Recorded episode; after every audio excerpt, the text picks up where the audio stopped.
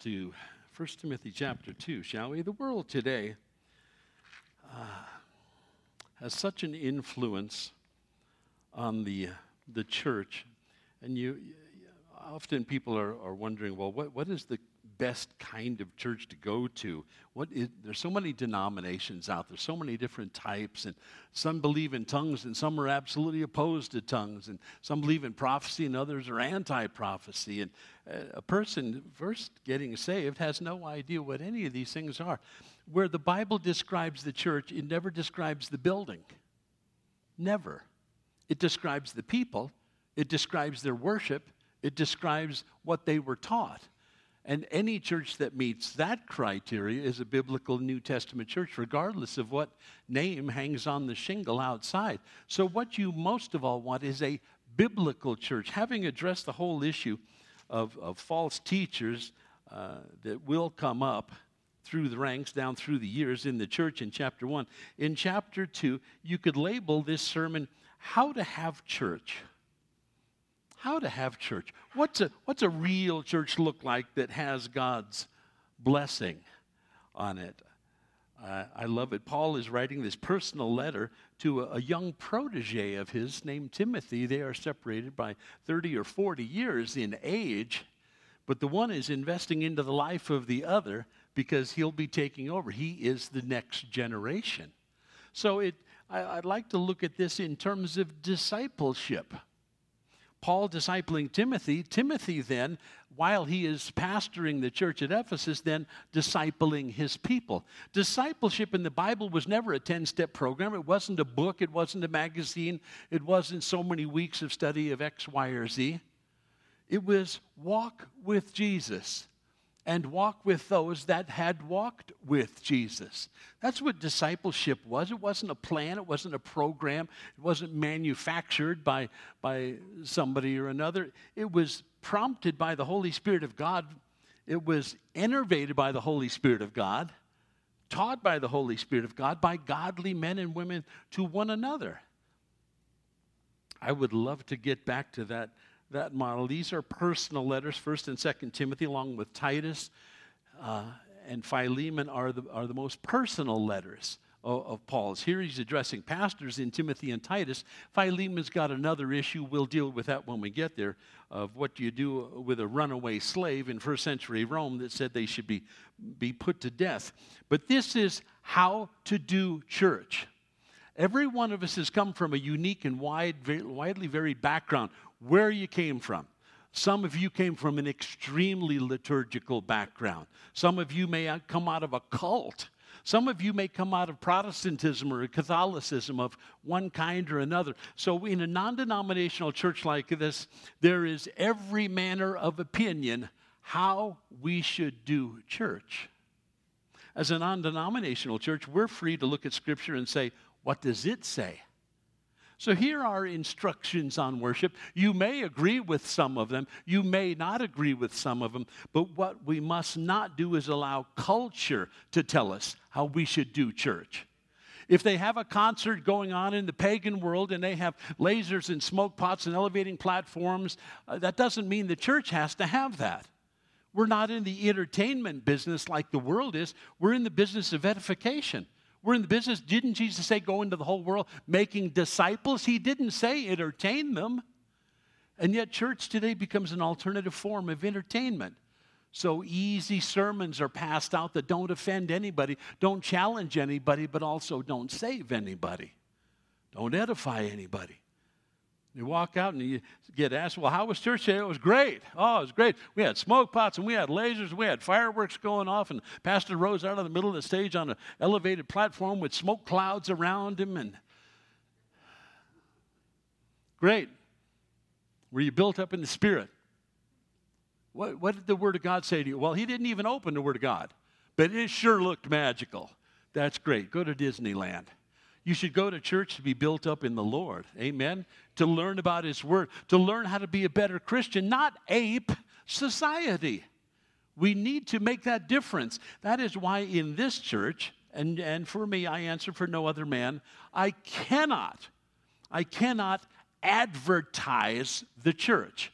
I will not prostitute the name of Jesus Christ out there or hope to outpreach somebody else. I don't want, there was a book a number of years ago called Marketing the Church. Mar- really? Marketing the church? If that doesn't strike you as carnal, you're in the wrong place, spiritually as well as physically marketing the church. And yet today there are so many churches that see that as their primary mission. Ooh, I got to get on TV. Ooh, I got to get on radio. Oh, my social media presence. Me, me, me, me, me. I'm building my kingdom. I'm leaving behind my legacy. How about we're in the flesh and not depending upon the Holy Spirit of God, using the ways of the world instead of scriptural outlines for us? How about we get back to the simplicity of church in the first century in Acts chapter uh, 40, chapter 2 and verses 42 and following, it says the early church, these 3,000 new believers that had responded uh, to Peter at his first public sermon, no notes, no preparation, no seminary, no Bible college, three minute sermon, 3,000 people get saved. And it says they devoted themselves to four things Four things that made the church strong back then that still make the church strong today. And all four are necessary. It's not that you get to do one or number one and number three, or I did two and four today. All four of these are like stools on a four legged stool. If you chop out any one leg, the stool goes over. All four are important. The apostles' doctrine, that's been codified for us in the New Testament. It was a staple diet of the early church. It was one of the four major food groups, spiritually speaking. They devoted themselves to the apostles' teaching. You should be in the Word of God regularly. They were. It says every day they met together in the temple courts. In other words, they stood under the Word of God every single day. They went to church seven days a week and nobody burned out. That's a miracle all by itself. It's all you can do to get people to show up twice a week at church today. You're lucky to get people to show up Wednesday. They devoted themselves, the apostles' doctrine, to prayer. Uh, praying church is a strong church. Individually and praying corporately together every, every time we meet, there should be an emphasis upon that. They broke bread together. The Lord's Supper was what was in reference there. They broke bread. They had communion with each other. In this church, we do it uh, once a month we remember, as Jesus commanded us to do, the sacrifice that he paid. And they fourthly devoted themselves to fellowship. In other words, they had large churches, the 3,000 gathered, and they met in each other's homes by night and broke bread with glad and sincere hearts. So, personal fellowship. You should be investing in all four of those areas regularly. These are the four major food groups of the spiritual diet for the Christian, regardless of what church they go to or affiliation they came out of. These are four essentials, they're not negotiables. And yet, today, there is a, a, work of Satan that is undermining the church, undermining the family, undermining the veracity of the Word of God. We live in times where these things that were precious to the church for 2,000 years are under attack. They're under attack. When you turn on the TV, if you turn to any of the major networks, can I tell you, they're not run by Christians and they're not in the business of edification. You see perversions of, of marriage and sexual relationships played out on TV in such a disgusting manner, you just want to turn the TV off, and you should and read your Bible and pray and seek the Lord and turn on some praise and worship music. I find sometimes the ads more disgusting than the program material. I mean, 30 years ago, some of the ads that they have on TV today that have called pornography.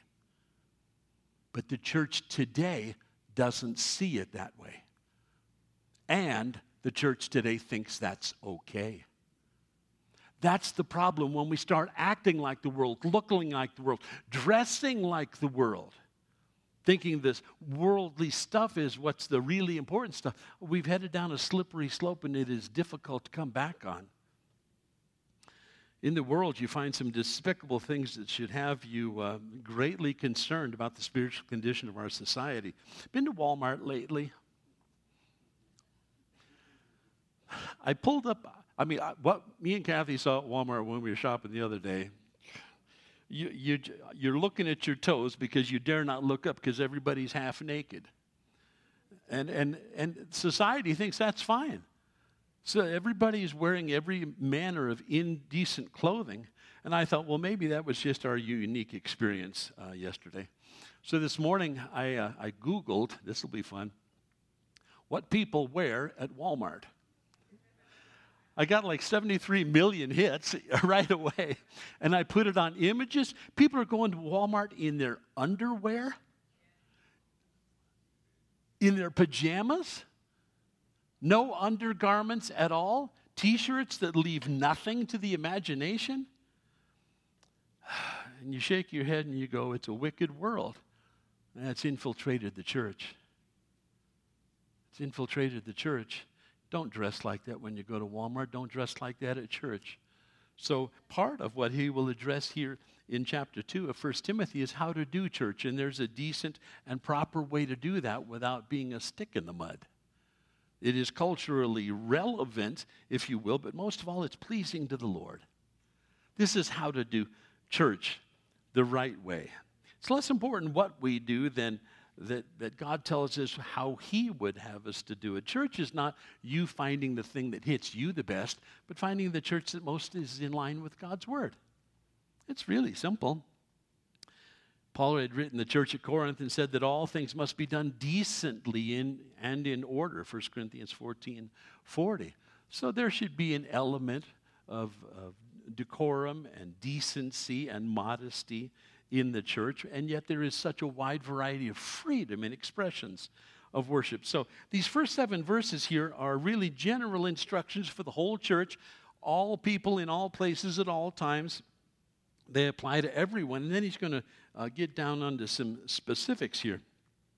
He says in chapter 2 and verse 1 I urge then, first of all, that requests, prayers, intercessions, and thanksgiving be made for everyone for kings and for those in authority, that we may live peaceful and quiet lives in all godliness and holiness. This is good and pleases God our Savior, who wants all, say all, all men to be saved. There are some brands of theology out there that say, no, God doesn't want all men to be saved.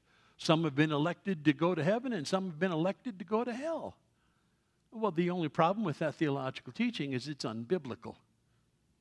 God is not willing that any should perish, Peter tells us. Ezekiel says the same thing. God takes no delight in the death of the wicked. He wants all men to be saved. But back up to, to verse 1 for just a moment. Types of prayers. First of all, there should be requests. God, would you consider doing this for me? Would you work on this person's behalf? How about this job situation, Lord? How would you have me think or act about this situation? Well, what, what about this? Or what about ask of God? These are our requests. Lord, would you simply move on my behalf? Would you, would you heal this friend of mine? Would you touch my wife's knee? Would you heal the baby that is in need of that? Offering up those requests. Prayers often are filled with elements of worship worship. Prayer means literally to kiss towards.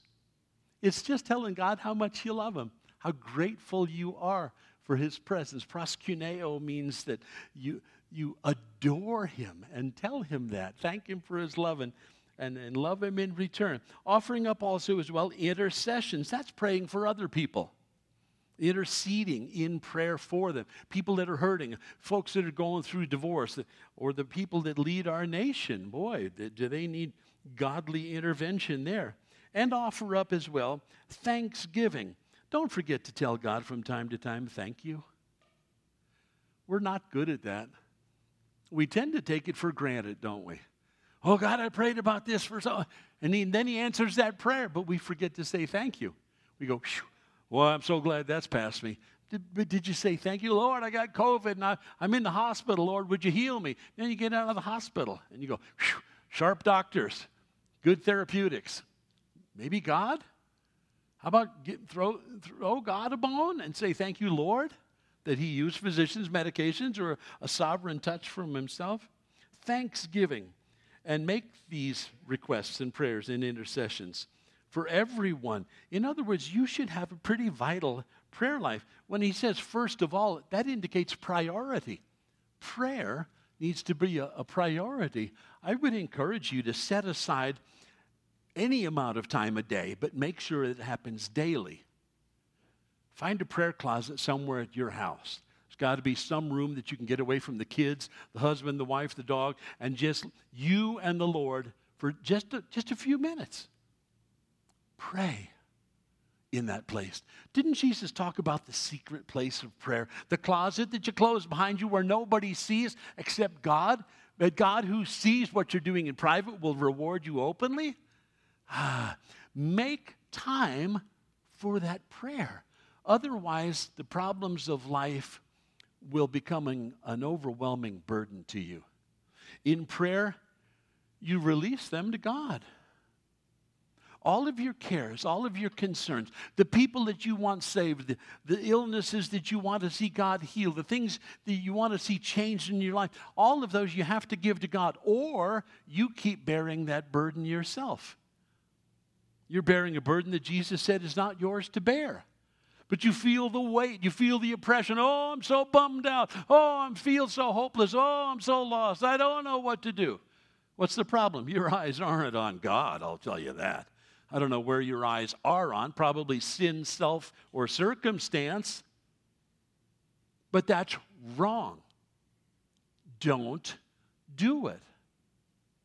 It is difficult for me to maintain compassion when I tell that to people, but they don't heed that. And they continue complaining and whining and feeling sorry for themselves, and they're a burden to everybody else because, oh, I'm so oppressed, I'm so overwhelmed, I'm so late. Give it to God. Jesus said, Come unto me, all you that labor and are heavy laden, and I will give you what? Depression and sadness and overwhelming sorrow and feeling sorry for yourself.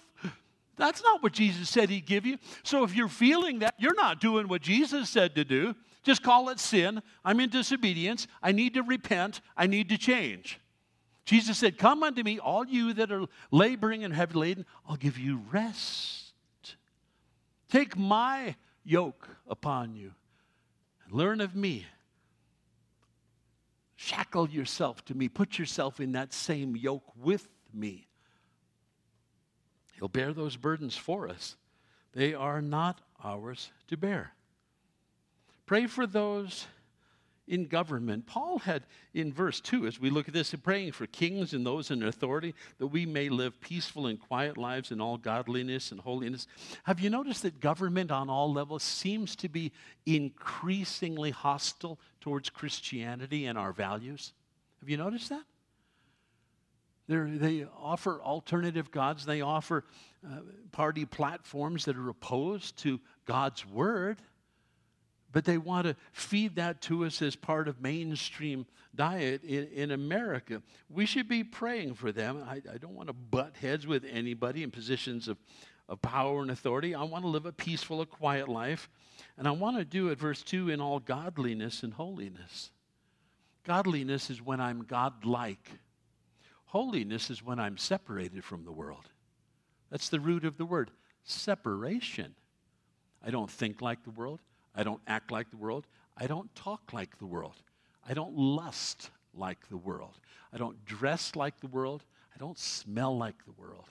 I'm not obsessed with the things that the world is obsessed with. Why? I've been born again. It's easy. Paul says in the writing to the Romans, I died to that stuff. Can I tell you what? Corpses aren't attracted to much of anything. Corpses, I've died. I died with Christ. When I, when I identified myself with Him uh, through the sinner's prayer and through baptism afterwards, I'll tell you what, you're a new creation in Christ Jesus. Behold, all things have passed away, all things have become new.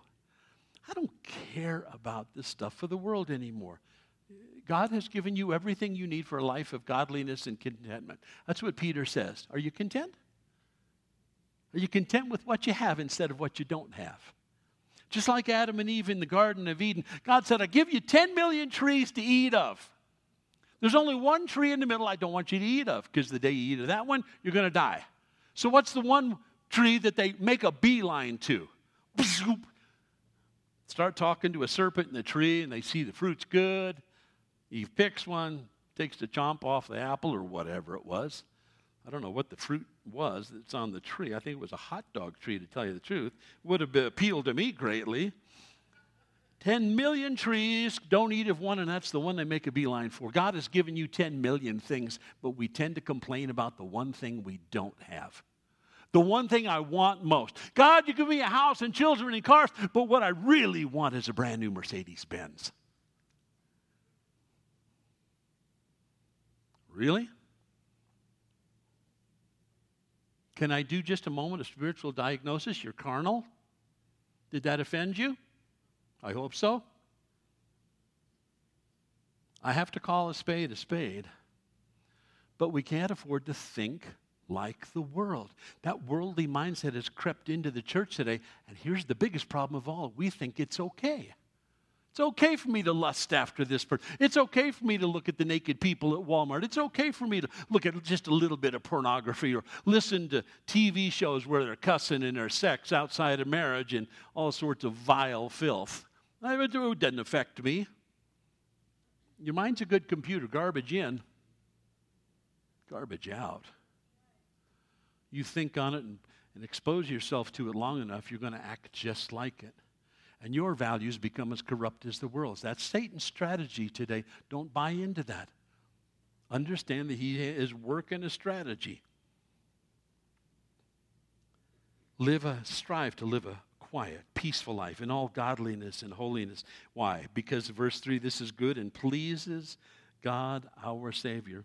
Paul said in writing uh, to the church at Rome in Romans 13, 1 through 7, he said, Let everyone be subject to governing authorities Okay? For there is no authority except that which God has established. The authorities that exist have been established by God.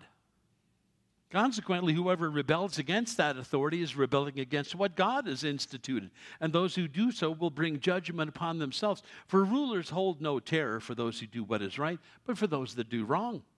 Do you want to be free from the one who is in authority? Then do what's right, and you will be commended. For the one in authority is God's servant for your good. But if you do wrong, be afraid, for rulers do not bear the sword for no reason. They're God's servants, agents of wrath, to bring punishment on the wrongdoer. Therefore, it is necessary to submit to the authorities, not only because of possible punishment, but also as a matter of conscience. You and I should speak well of police. We should thank God that we have police keeping our city as safe as it is. We should thank God for the authorities that He's raised up for us, whether we agree with them politically or not. You know what It really amazes me? Paul writes to the church at Rome. You know who's sitting on the throne of Rome? Caesar Nero, known as Nero the nutcase the guy who was killing Christians, the guy who was feeding them the lions, the one who was persecuting the church. And Paul says, submit to that Roman authority? Well, if Paul told Christians in the first century, submit to Rome's authority, you and I shouldn't have any problem submitting to anybody that sits in the White House or is in, in, in the House of Representatives or Senate. You want to pray for them. I'll tell you what, you want government to change? Pray. Pray. Write him a letter of encouragement. Just wanted you to know, President Biden, I was praying for you today.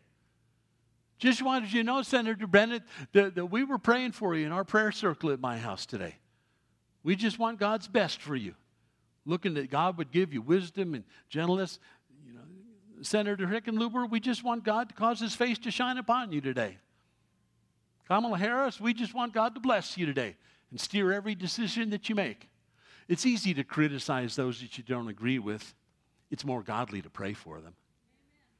Pray for them. There'll be different prayer. I'll tell you what, if everybody in the Senate and Congress and in the White House, if every one of them was born again, saved, and spirit filled, we'd be fine. We'd be just fine. Their greatest need is not a, play, a change of political persuasion, but a change of heart. If their hearts are given to the Lord Jesus Christ, if their will is in alignment with the will of God, everything will be just fine. So I think there's room for improvement. There certainly is in my own life to pray for those that are in authority over us. I'm not scared of punishment. We're not lawbreakers. Although you're tested on it pretty regularly, aren't you? When your kid says, Dad, aren't you going a little fast? Oh, God didn't say I should obey that law. Really? Speeding is a sin. Don't do it. All it does is aggravate other people and create road rage, and you're not going to get there any quicker than me. We, me and Kathy were sitting at Palmer Park and Academy going to an appointment the, the, other day, and as we're sitting in line, there's about 10 cars in front of us. Person right in back of us screeches around and dives into the parking lot and is going across the parking lot there at Palmer Park and Academy at 100 miles an hour trying to beat all the traffic. And so we waited our turn and went up there. And, and the next light that we pulled up to on LaSalle and Academy there, uh, we look ahead, and there's the person who just did 60, 100 miles an hour through the parking lot sitting right next to us. And I thought, you broke every law. You could have gotten five tickets out of that. Stupid. And you're sitting at the same light I am. Don't speed. Don't compromise. Wear your seatbelt. Otherwise, all of your children will remind you what a wretched pagan you are. Dad, you know the law says you're supposed to do your seatbelt. Mom, you know you're not supposed to speed. Dad, you know you're not supposed to cut people off like that. Road rage. How come you stuck up your middle finger, Dad? What's that mean? Yeah, your kids will convict you of, of all of your sins. And that's simply God saying, I want that to change. I want that to change. You're called by my name holiness and godliness are not consistent with what you're doing. Don't do that anymore. This is practical Christianity. This is Christianity 101. Pray for those in government. We should pray for our leaders, whether we agree politically with them or not. And if Nero was on the throne, then, then we should acknowledge the authorities in the White House and in state, county, city, buildings of influence, purpose of government isn't to tax the people. The real purpose of government is the preservation of the good. The preservation of the good. Keeping out corruption and evil when a government no longer fulfills that function. The evil they allow will ultimately destroy that government. It did Rome. Just study your history books. Someone defined prayer as God's way of enlisting you in what He's doing. That's a good way to look at prayer, isn't it? The goal to live a peaceful and godly life in all godliness, godlikeness, holiness, separated from the things of the world. That, that's what's being pointed out here. Uh, what's the source of godliness and holiness? It starts with, I believe, a deep, reverential awe, honor, respect, and fear of the Lord. Boy, there's a lot of people that have forgotten this biblical concept of the fear of the Lord. It is reverential. It, it responds to his love by loving him back. In verse 4, he says, This is good, pleases God our Savior, who wants all men to be saved and to come to a knowledge of the truth. For there is one God, one mediator between God and men, the man, Jesus Christ. Notice that one mediator. There are not many paths to God. The world wants you to think that, that all you've got to do to get heaven, to get to heaven is be good. Well, that's pretty relative term, isn't it? What, what do they mean by good? What does the Bible mean by good? There's one mediator between God and man, the man Jesus Christ, who gave himself as a ransom for all men, the testimony given at its proper time. Christ didn't die for just the elect, he died for all men so that all men might be saved. We know because we have the, been made in the image of God, you have a choice. Nobody's going to force you into the kingdom of heaven.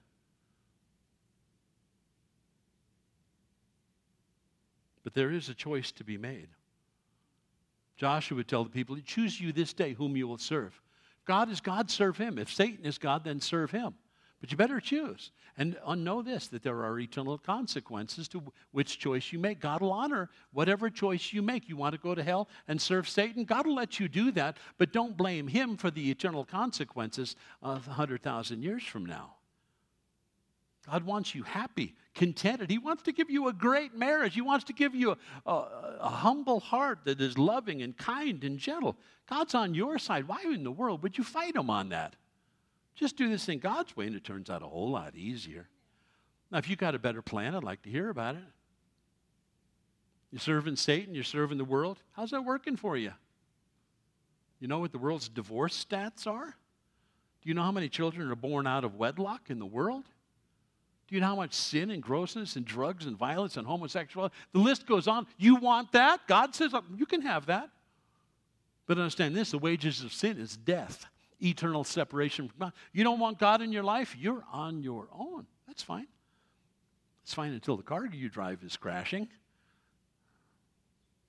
On your deathbed, you rethinking through, man, I wished I'd have gotten saved.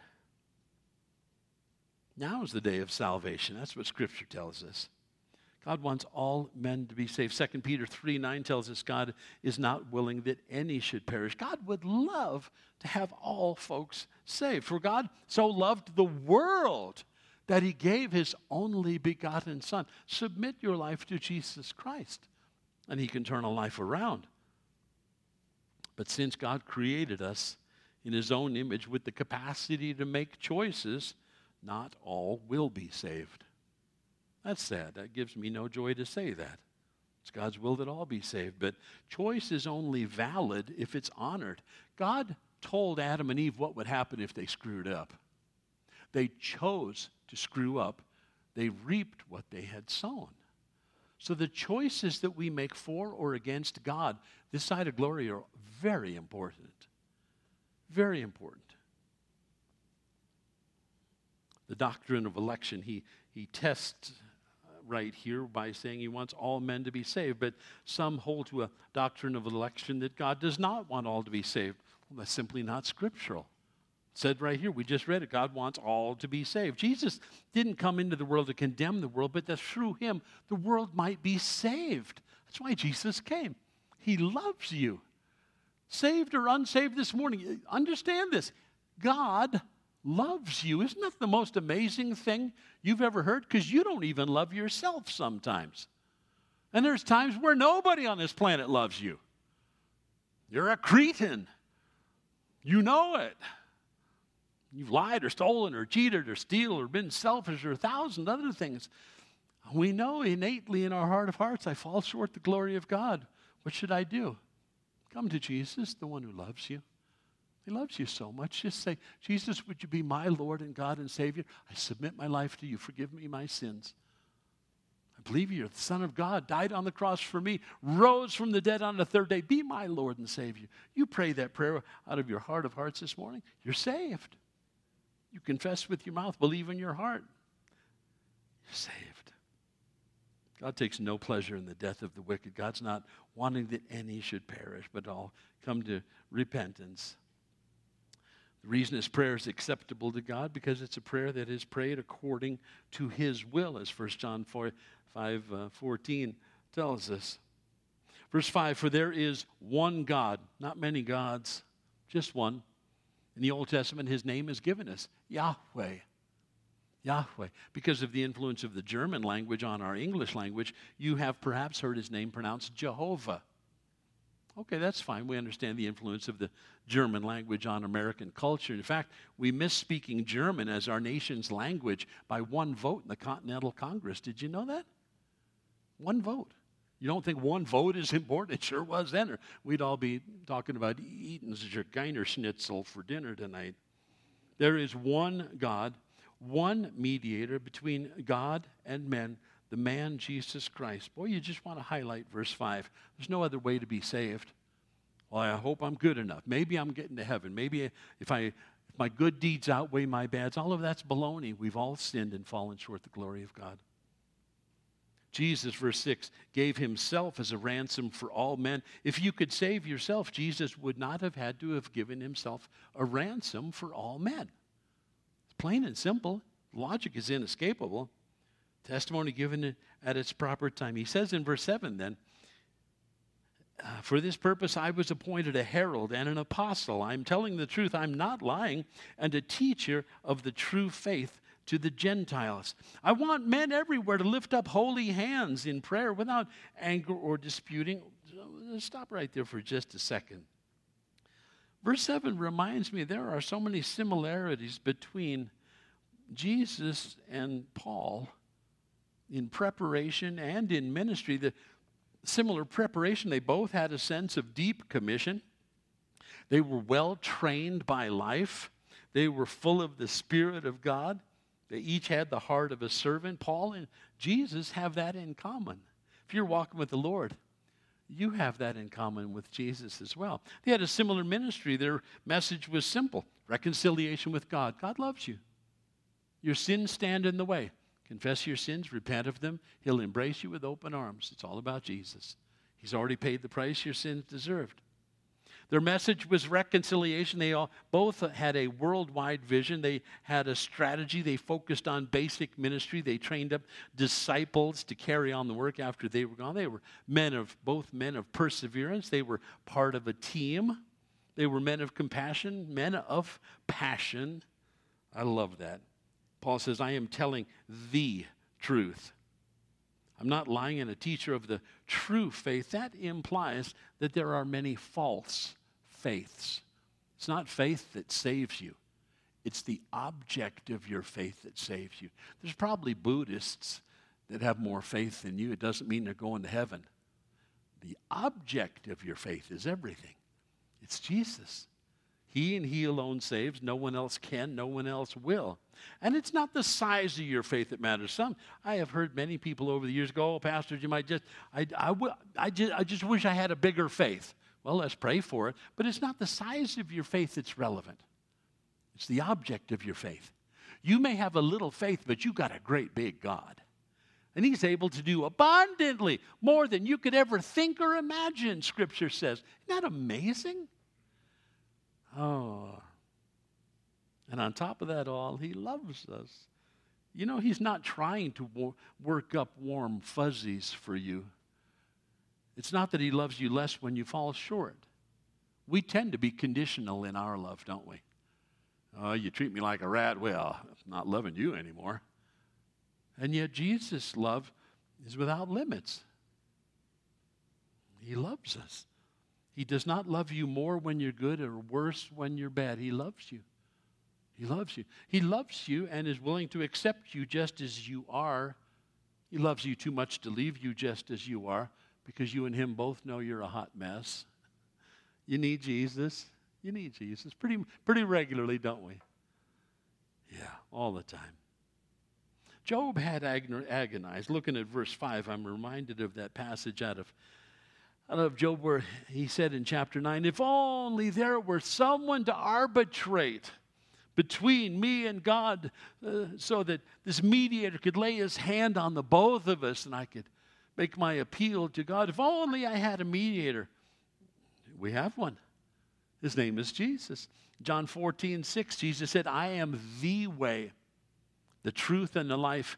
Nobody comes to the Father except through me. There's only one mediator not angels, not saints, not statues, not Mary, not the rosary. There is no other way to get to God.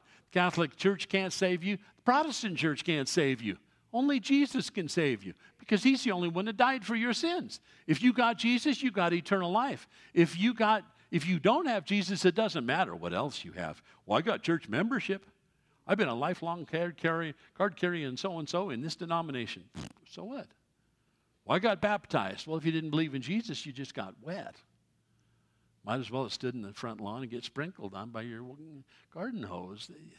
Baptism identifies you with the life and death and burial and resurrection of the Lord Jesus Christ. Paul says, This is the truth that I've been telling all people. And he's very pointed. He says in verse 8, now here's a good place for church to begin. I want men, he doesn't say men and women, he says men. If you're wondering why, it is because God means for men to occupy the place of spiritual headship in the church and in the home. It doesn't say that women can't pray. Of course, He wants women praying. But in this area of, of headship, that was given to Adam. It's been passed down since. Here's the problem many men have abdicated the position of spiritual responsibility in the home. Well, honey, why don't you pray with the kids? Honey, why don't you have a quiet time? Honey, why don't you go to church? I'll stay home and watch baseball. God intended men to step up spiritually. I want men everywhere, verse 8, to lift up holy hands in prayer. It's the role of leadership that men are supposed to take, taking the lead, the initiative in prayer. It doesn't mean that women can't pray. 1 Corinthians 11 uh, told uh, women were praying and prophesying in the church. It doesn't mean women don't have a very important role. But men are expected to lead in this matter uh, of prayer. Now, you may look at verse 8 and go, you know, I'm not sure I'm charismatic enough to pull that one off. I came from a really conservative church, and when we are absolutely flaming in the Spirit Pentecostal, we raise our hands to about here. That's our, that's our idea of raising hands. It's real conservative. And, uh, you know, that's fine. I don't care. When he said, he, he's not talking about the position of the body so much as the, the attitude of the heart. You know? You raise your hands this way. It's, uh, I've been asked some silly stuff. Well, Pastor Jim, when you raise your hands, do you turn them palms out or palms in? Who cares? Just raise your hands. I don't, I don't care. When, in elementary school, when you got to go to the restroom, you raise your hands this way. I don't care how you raise your hands. Raise them both. Is that possible? Well, if you're right-handed, me, you want to just stick up your right hand. You want your left. Uh, who cares? Raising up hands is a supplication to the Lord. Quite frankly, it's the picture of an empty vessel, isn't it? Fill me, Lord. That's what he's saying is open up your heart. Stop looking at people around you in church. Oh, so and so raising their hands. I don't know. Music's a little rowdy. Maybe I should be clapping, but I don't want to draw attention to myself. You know, close your eyes and you're singing and dancing and clapping to an audience of one. Stop looking at people around you. Who cares what they're doing? I want to be lost in the presence of the Lord. When I close my eyes, you disappear. You're gone. There's nothing I do in this church that is, is to please anybody but the Lord. We have the mediator. Let's praise him. Let's worship him. I want men everywhere to lift up holy hands in prayer without anger or disputing. I also want, oh, without anger or disputing. Hmm. I know he's talking about men because men are far more prone to that than women. Road rage incidents are dominated by men acting like jerks. Not that women can't, but men tend to more regularly, to be sure. Without anger or disputing, we just can't bring that into the church. You know, it, it divides. Satan knows united we stand, but divided we fall. Don't argue. Don't come to church and argue about anything. You find an argumentative person, you just want to walk away from that conversation. Then in verse 9, there's a, a very specific thing that he addresses here with women. So we understand men and women can pray and can worship, can prophesy in the church. There's a place for, for all of that. You know that in re- regard to the raising of hands, there's 41 biblical references to godly men and women raising their hands in, in worship. 41 times. You don't have to, but you have the freedom to be able to. And it's a very expressive way, the lifting up of the hands to the Lord. Uh, Psalm 141, verse 2 May my prayer be set before you, David writes, like incense. May the lifting of my hands be like the evening sacrifice. It, it's not the posture that's so important. I think there's so many positions of prayer found in Scripture standing, kneeling, prostrating, bowing. Spurgeon put it well, that great 19th century English preacher uh, once said, I would rather teach one man to pray than 10 men to preach. That's the priority that Charles Haddon Spurgeon had on prayer. I'd rather teach one man to pray than 10 men to preach. Now, the following verses here are often belittled or mocked in our feminist society today. We're people that believe these passages that we're about to read in verse 9 are accused of being chauvinistic. Uh, by the way, can I, can I just ask, don't use that word chauvinism unless you look it up and know what it means. It's a terrible term. Biblically, it's a terrible term. But if you just look it up in an unsaved dictionary, it's a rather deplorable word that uh, it's really disgusting. Look up the root of that word chauvinism horrible, but we're called chauvinistic and outdated, Victorian and puritanical. But in Paul's day, what he writes here is radical. The average Jewish rabbi wouldn't even allow women in church. And if they did in the synagogue later on, the women sat over here, the men sat over there. Wow. Women had no rights in first century Rome at all. So he says in verse 9 I also want women to dress modestly with decency. Don't use Walmart uh, shoppers as your role model. With propriety, propriety, what propriety, what's that mean? It means is it appropriate for the occasion? If you're going out into public, put on clothes. That's appropriate for the occasion. If you come to church, dress modestly. I, we're a very informal church. I much don't care what, what you wear, but wear something, please. Wear something. You want to wear flip flops? Great. Shorts? Fine. T shirts? Fine. I don't care. Three piece suit? That's great. Whatever you want to wear. But what's appropriate for the occasion? I don't want to be overdressed. I don't want to be underdressed. Uh, I don't want to dress in such a way as to ever call attention to myself. The only exception allowed biblically is Hawaiian shirts. You can wear Hawaiian shirts anytime you want to because I think they make a statement.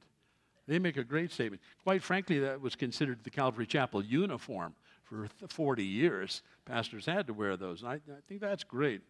So we're a chill church, and I think that's wonderful. Don't want that to change anytime soon. But dress modestly and decently, as verse 9 says, and women, and with propriety, not with braided hair or gold or pearls or expensive clothes, but with good deeds, appropriate, there's a key word, for women who profess to worship God in other words, moderation. Nothing wrong with fixing your hair up and putting on jewelry if you want to wear it. That's fine. Moderation. It, just ask yourself is it too much? Is it too little? Moderation always looks for the middle ground. It, this is certainly not a total ban on jewelry or braided hair. It's a, it's a caution against obsession. That's what it is. Don't be obsessed with this stuff. In the first century, women were taking literal, actual pearls and gold and sticking it in their hair and braiding their hair in, in such a way as to draw attention to themselves. Please, I'm asking you in Jesus' name, never dress in such a way as to draw attention to yourself. Only people that have a bad self image do things like that. They go to Walmart because they and they dress inappropriately because they have such a bad self-image. They want people to look at them. Don't do that. Your image comes from who you are in Jesus Christ, not in the designer clothes that you do or don't wear, or, or, braided hair, or gold, or jewelry, or tattoos, or anything else. Those things are irrelevant. It is godliness and modesty that means something in God's eyes. Those people are not your role models. So think that through. If you're tempted to dress in such a way to draw people's attention to yourself, Why are, am I tolerating that dysfunctionality? Do I have such a low opinion of myself that I need men to lust after me? So I'll dress in clingy clothes and not wear a bra? Don't do that. Don't do that.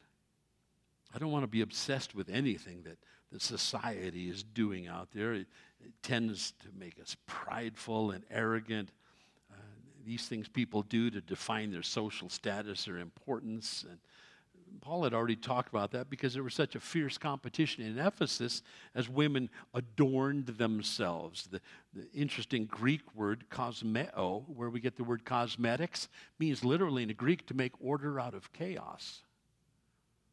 Think about that the next time you look in the mirror and you're putting on your makeup. I'm creating some order out of some chaos here. Uh, I think God's got a sense of humor. you know, nothing wrong with braided hair, nothing wrong with jewelry. They're not wrong in and of themselves, but become inappropriate when it indicates misplaced values. That's when it's wrong. When it's done to draw attention to yourself, that's, that's when it becomes wrong. And, and in the Ephesian church that Timothy was pastoring at the time here, uh, some of those styles and things that were done that he's addressing right here were done in the local, by the local temple prostitutes. So, if we can paraphrase Paul, don't dress like a prostitute. Be careful. Be careful about letting pagan culture dictate fashion to us. Peter will put it this way in 1 Peter 3, starting in verse 1 Wives, in the same way, be submissive to your husbands, so that if any of them do not believe the word, oh, this is a, this is a good one. Any wife that's married to an unbelieving husband, here's, here's a good piece of biblical advice. Wives, in the same way, be submissive to your husbands, so that if any of them do not believe the word, they may, there's the possibility that they can be won over without words by the behavior of their wives. That's a radical statement. You can't badger them into the kingdom of God. You can't argue them into the kingdom of God.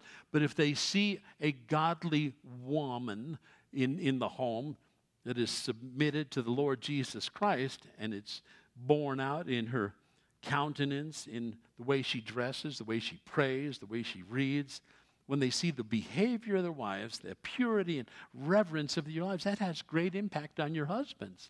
So, ladies, if you're, if you're thinking your husband's dogging it spiritually, set a good example in the home. Don't dog him. Well, I wish you'd read more. And the husband's thinking, I wish you'd nag less. We can all read more. I wish you'd pray more. I wish you'd go to church with me more. Set the example. Ladies, set the example in the home, and that'll have a more profound influence on your husband than anything else. Peter continues and says, Your beauty should not come from outward adornment, such as braided hair, the wearing of gold jewelry, fine clothes. Instead, it should be that of your inner self, the unfading beauty of a gentle and quiet spirit, which is of great worth in God's sight. How you, how you dress reflects your heart and your values. Think about that. If a man dresses in a casual manner, it says something about him and his attitudes. Likewise, if a woman dresses in an immodest manner, it says something about her inner nature as well. Dress in such a way that dress is not an issue.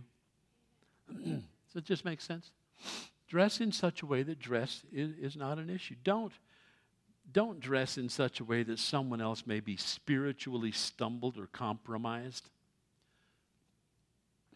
Don't be the typical Walmart shopper. be different.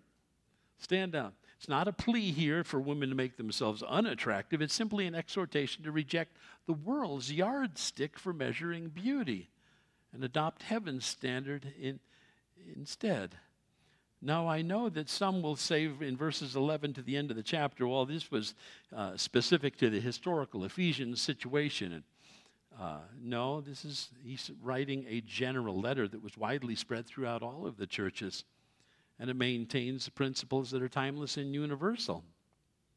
Look at verse 11. A woman should learn in quietness and in full submission. I do not permit a woman to teach or to have authority over a man. She must be silent.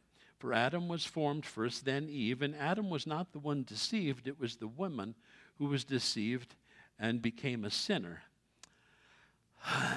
take a deep breath. Every lady in the room, take a deep breath. I am not going to be offended by God's word because feminist thing's been rammed down my throat since Gloria Steinem in 1970. Who, by the way, is a pagan. Take a deep breath. It's okay. God loves you. I'm not here to step on any toes. I'm just here to tell you uh, what it says. It's a really dangerous portion. It's a dangerous place when you say, well, this scripture doesn't apply to me. It just applied to the first century context. No, it applies in all women at all places at all time that are in the church. Don't become a judge as to what parts of scripture I'm going to listen to and what parts I'm not. We're not the judge of such things.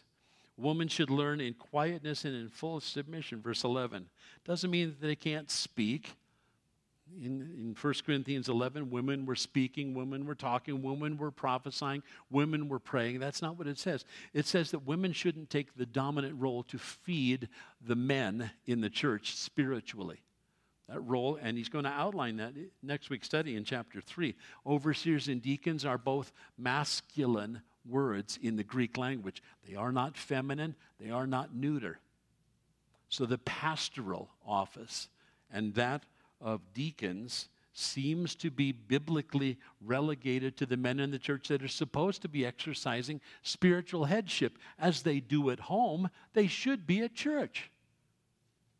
I love it when men are dominant in Sunday school as the teachers back there. That's a wonderful thing. But in a lot of churches, 90% of the people you find teaching in Sunday school are, are women, not men. And you're going, what, man, why have you abdicated spiritual authority? Get back there and teach those kids. Love on them. Tell them about Jesus. This doesn't mean that women can't have, they can't teach. Timothy was taught by his mother, his grandmother. In fact, in, in writing to Titus, Titus says, uh, Paul tells him the older women should teach the younger women in the church. So there's obviously a huge role for women in the church. Doesn't mean that they can't have significant places of ministry. You'll remember in Acts 21, Philip the evangelist, one of the seven early deacons, had four unmarried daughters who prophesied.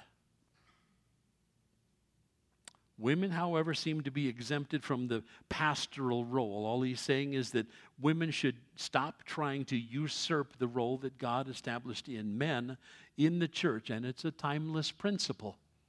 And just because there's a vacuum, because men have abdicated the positions of spiritual leadership, doesn't mean that women should become the dictators at home or in the church. There's balance in these things. Do you see what I'm saying? It's all about Jesus. The men should be setting a godly and gentle and kind example spiritually in the home. Men, you should be reading the word. Men, you should be praying with the kids. Men, you should be encouraging the wives. If they're doing the cooking, be sure you're the one taking out the trash and doing the dishes. For some of you, that's a real revelation, but I can tell you when I just said that, every woman in the room went, Yes.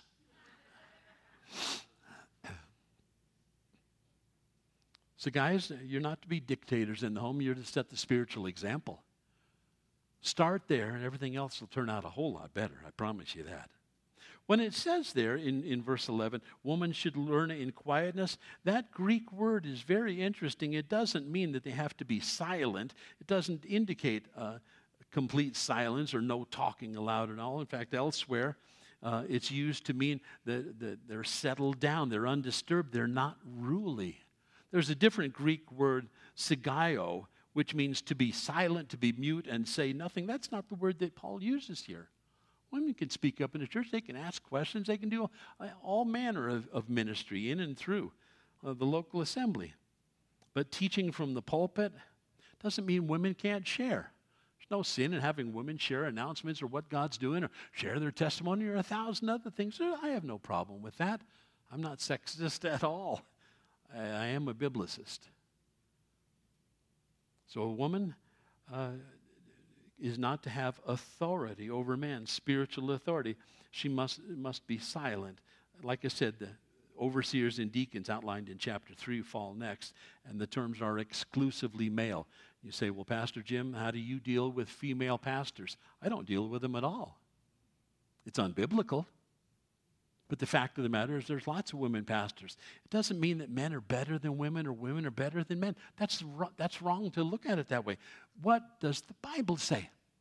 What does God say? He created man, He created woman, He gave that man spiritual headship. He weaned out in the garden while he watches his wife talk to a serpent, eat forbidden fruit, and he doesn't say nothing.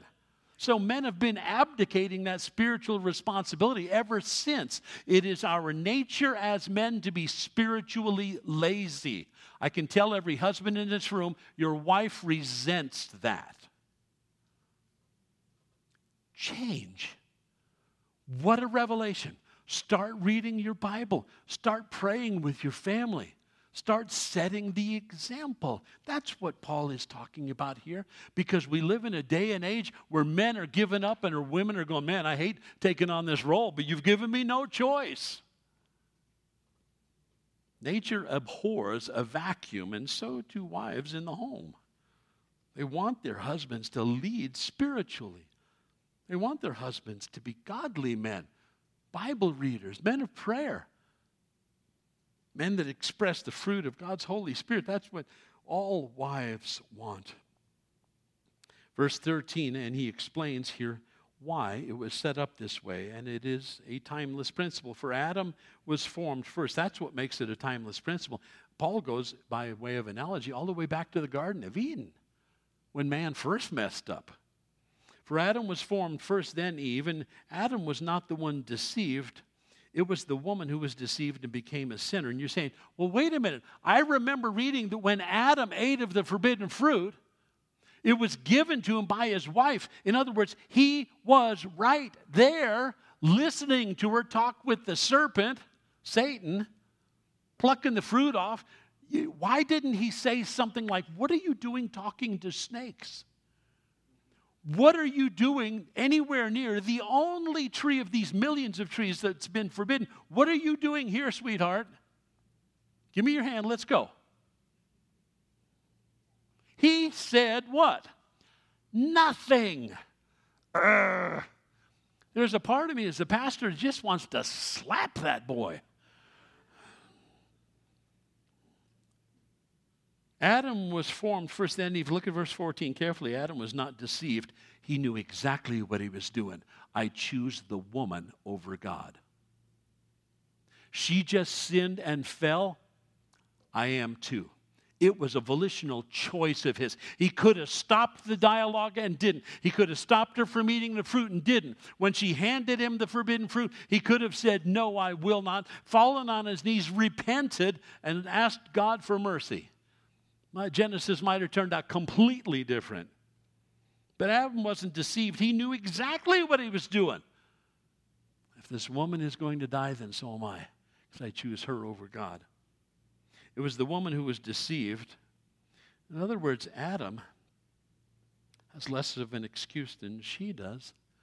She was deceived. I think we've all been deceived at one point in time or another, haven't we? She was deceived in the garden. She became a sinner. His sin was worse because he knew exactly what he was doing. Wow. Men are rational and objective, not emotional. He knew exactly what he was doing and chose. But then he says something interesting here in verse 15 that's going to cause a lot of people to scratch their head. But woman, women will be saved through childbearing if, circle that word if, they continue in faith, love, and holiness with propriety. Okay, let's take this apart because you're scratching your head already, going, I have no idea uh, what this is about. Let me give you the, the Greek of, of verse 15. But she, doesn't say women, but she will be saved through the childbearing. Anytime the definite article the is used, it points to a singular and specific and unique identity. Let's take this apart. When you say, but she in verse 15, who is the nearest feminine antecedent? Eve. She, Eve, will be saved, future tense, through childbearing. Remember that God had told her, You'll have children. He'd given them the command to multiply and fill the earth. But after the sin, childbirth was difficult, and it's been that way ever since. Oh, she will be saved through childbirth, childbearing, if they continue in faith, love, and holiness with propriety. But the literal Greek says she will be saved through the childbearing. It brings to mind back in Genesis uh, 3:15 where God said someday the seed of the woman would crush the head of the serpent. Satan would would injure his heel, but but Jesus would crush the head of the serpent. Maybe the childbearing is a reference to the fact that Jesus would someday come as prince, as king, as Messiah. She would be saved. All of us have been saved through that childbearing. The, the gist of the original language, and it's a bit cumbersome, it, it, I get this out of the Greek. Women will be kept safe through the childbearing process if they continue to abide in faith love and holiness with propriety. Remember what Jesus said about abiding in him and you'll bear much fruit in John 15? Well, that, that same principle of, of abiding is here. If they continue, that's the word abiding that's in the Greek there in verse 15. So, ladies, continue pursuing faith and love and holiness and propriety, proper conduct, actions, dress, and speech. Dress appropriately, dress modestly. Now, why would, why would Paul have to say that in, in this context? Well, notice today what Satan is attacking. The family is under attack. You're seen as weird if you have more than two kids, three at the outside. If you have eight, you must be the spawn of the demons. Big families are really looked down today. Satan is attacking the family, he's attacking God given gender assignments. What a world we live in today. Well, choose your bathroom. I am scared to death of those bathrooms that have a picture of a guy and a gal and something else beside it. I don't know if it's safe to go in there or not. So I hold it. I go, I go, I'm not going in that bathroom. No, tell me what you're going to find. So I want one that's got a man figure on it, and I assume that's the man's bathroom. I'll go into that one. But this cross gender nonsense, uh, if you don't know what your gender is, have your general family practitioner draw a little blood, spin down a little DNA, and tell you, guy or girl. Okay? Genetically, who you are has already been determined from before you were born by God. You don't have to come out of the wonder, am I a girl or a boy today? What? Look in the mirror. What were you born as? That's what God gave you. That's your God given gender assignment. But today, the government is promoting, promoting all transgenderism, promoting homosexuality. You mean like the sin of Sodom and Gomorrah that were destroyed in Genesis 19 for that sin?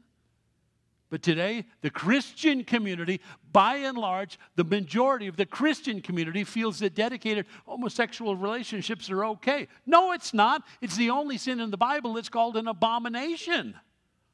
You cannot start thinking that it's okay because the world says it's okay. We are in the world, but not of the world.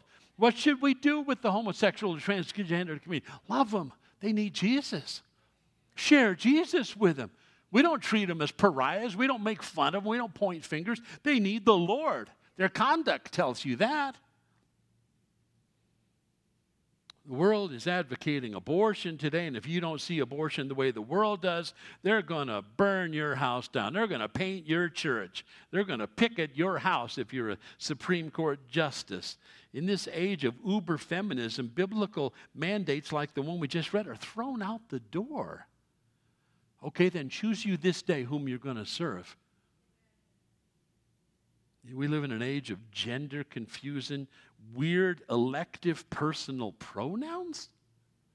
Well, what are your preferred pronouns? Just call me Jim and you don't have to worry about using pronouns at all.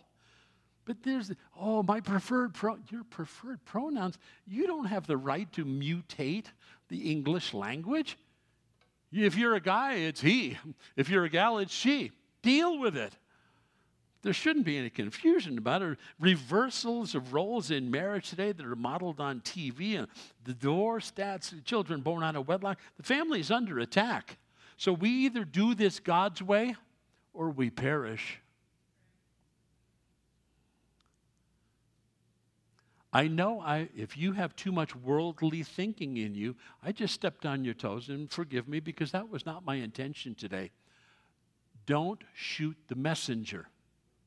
I didn't write the book, but I am here to tell you in unabashed terms exactly how God feels about these issues. Whether you do or not, it's between you and God. As for me, I must follow the Word of God, and I have to teach it and preach it uncompromisingly. I think there are many facets to verse 15 as we wrap up. I think there are many applications of this beyond a reference to the Old Testament promises that were given to Adam and Eve. I think that it is indeed a truth because there was such fear of having children in the first century, half of the kids died in childbirth. So a woman was, was generally happy that she was pregnant, but paralyzed with fear that she or the child may perish. So women will be preserved physically through the difficult and dangerous process of childbirth. I think that's wrapped up in verse 15 as well. That women will be preserved from insignificance by her role in the family. Boy, I, don't, I think the calling of a mother is amazing. Certainly, she, Eve will be saved through the birth of Jesus Christ the Savior. It's an indirect reference to Genesis 3:15. But I think also there's a fourth application that women will be kept from the corruption of society uh, when they are at home raising children. There's, they're kept free from the corrupting influences of that wicked society. Doesn't mean that women can't work. That's not what it says. But when we're fulfilling our, our biblical roles and God is providing, oh, it, it's a wonderful thing. There are choices that you have to make in this life. When Kathy and I uh, left everything that we had sold, all that we had, and go, went out to California back in 84, I believe it was, uh, to go to seminary where the Lord had called me to, we gave up everything. Sold everything that we had to go out there, and I had just enough money to pay for one semester of seminary and trusted God for the rest of this. It was a, a very difficult thing. But God had laid on my heart, you know, Jim, lovest thou me more than these? No, Lord, I love you more than anything. I'll sell it all, I'll give it away, I don't care, uh, to follow you. Because I knew what the Lord was calling us to was an uncompromised life. Are you sold out, Jim? It's not just pastors that are supposed to be sold out. It's supposed to be everyone that calls in the, upon the name of the Lord Jesus Christ. Are you sold out to Him, or are we sold out to society? Are we sold out to His way of thinking? Or have we allowed society to tell us how we should think about these issues that are relevant today? Make up your mind today. I will do this God's way. I will do this God's way. You don't have to understand everything, you just have to seek the Lord. He'll give clarity on a wide variety of these issues that society faces today. But this I know it starts with you and I choosing this day whom we will serve. Is God God? Then serve Him. If Satan is God, serve Him. And then tell me how well that works. Let's stand together and close in prayer, shall we? Lord of heaven and earth, you're the one we need. You're the answer to all of society's ills today. People have thrust you behind their back, whole societies and countries have. We'd ask, Heavenly Father, please bring us back to yourself as a nation, as a state, as a, as a people. Bring us back home and show us, Lord. With you, there, there's no gender confusion. With you, there's no multiplicity of personal pronouns. You are God. And you got this. Your word is what will stand firm into all of eternity. It's not the morals of society dictated to us that we cave into today. We will think like you think, Lord. We ask that you transform our heads and our hearts and our minds. You have the last word, and we declare that this morning. You and you alone have the last word, not TV, not society, not social media. There is so much noise out there, Lord, we sometimes get confused. But remind us, you have the last word in all things. You are the Lord, you are God Almighty.